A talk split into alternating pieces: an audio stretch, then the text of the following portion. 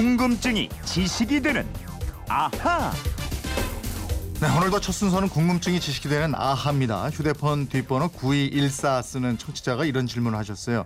제사는 왜 돌아가신 날 안 지내고 돌아가신 날 전날에 지냅니까? 아무리 생각해도 이해가 잘 안 돼서 물어봅니다.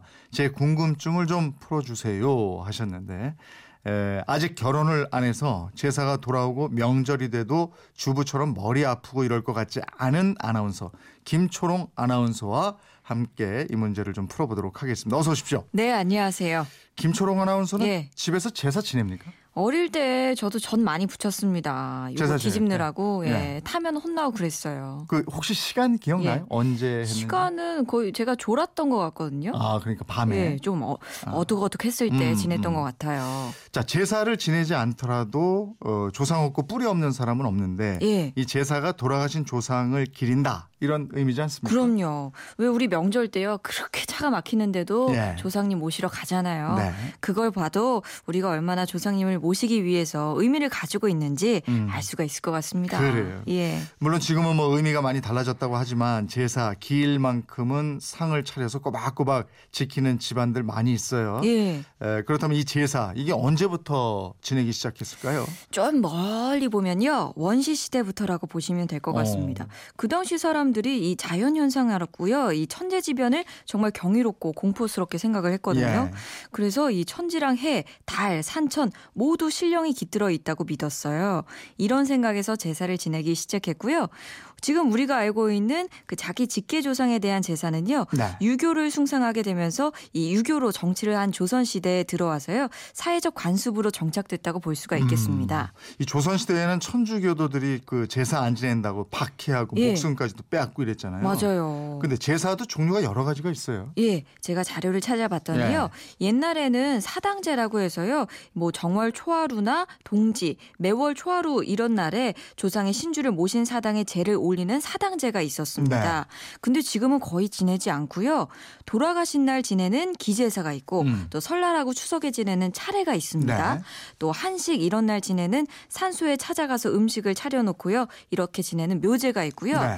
또 5대 이상 조상의 일가 친척이 한데 모여서 묘소에 올리는 시제가 있고 음. 또 시향이라고 불리기도 하는데요. 이런 제사들이 있습니다. 음. 오늘 질문하신 분은 기제사, 그러니까 돌아가신 분에 대한 제사를 말씀하시는 건데 왜 기제사를 고인이 돌아가신 전날 밤에 지내느냐 이런 질문이었어요. 예. 근데 기제사가요. 전날 밤에 지내는 게 아니고요. 네. 고인이 돌아가신 날 음. 그날이 시작하는 시각부터 드리는 게 원칙입니다. 네. 근데 옛날에는요. 하루를 시작하는 시간이 자시거든요. 예. 지금 시간으로 치면 오후 11시부터 오전 1시까지예요. 네. 그래서 제사를 시작하는 시간이 이때 시작하는 게 제사 법도에 가장 맞는 겁니다. 예. 저도 어렸을 때 기억 하면은 예. 이 시간 굉장히 늦어 한숨 자고 일어나면 그때 제사하고 이랬던 그렇죠. 기억이 있는데 근데 요즘에는 다음 날 사람들 바쁘니까 출근도 해야 되고 예.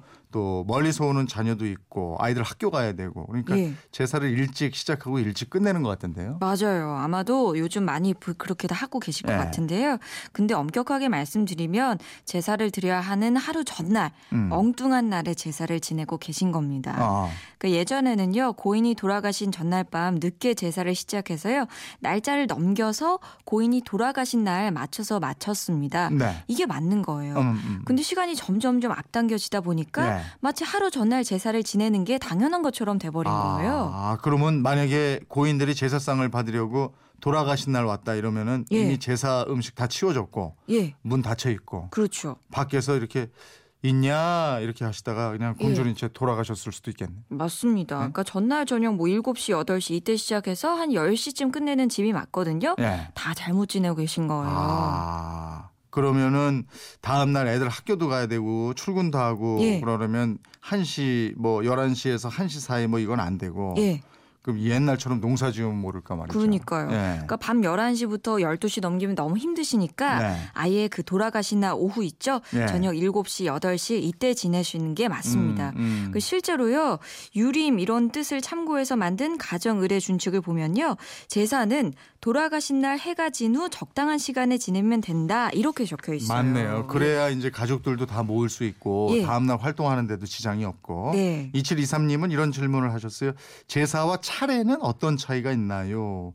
차이가 있나요? 차이가 있습니다. 네. 우선 차례는요 매 매월 그 음력 초하룻날 하고요 음. 보름날 명절날 또 조상 생일 이런 날 간단하게 지내는 제사를 말하게 됩니다. 네. 옛말은요 차 다자를 써갖고 다래라고 했는데요 지금은 다래라는 게 이 옛날 궁중이나 불교의 차 예절을 뜻하는 말이 됐고요 네. 지금은 차례 이런 말로 정착이 됐습니다. 그러니까 설이나 추석 같은 명절에 지내는 제사 이걸 차례라고 보면 되는 거죠. 예예. 예. 차이점을 좀더 말씀드릴게요. 이 제사는 조상이 돌아가신 날 지낸다면요. 차례를 명절에만 지내고요.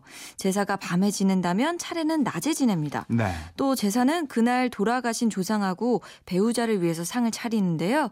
차례는 자신이 기재를 받드는 모든 조상을 한 상에서 지내게 됩니다. 음. 또 제사에서는 밥하고 국을 올리는데 차례를 계절 특별 음식으로 뭐 설에는 떡국을 올리고요. 추석에는 송편을 올리는 것도 차이라면 차이라고 볼수 음. 있겠습니다. 집집마다 그 제사상에 올리는 것들도 특이해요. 뭐 맞아요. 경상도 쪽하고 전라도 쪽도 특이하게 있고 문어 저희 집에는 커피 올려요. 있고. 커피. 예. 맞아. 그 지난번에 한번 저 얘기하셨죠. 할아버지 할머니가 예. 생전에 커피를 좋아하셨어요.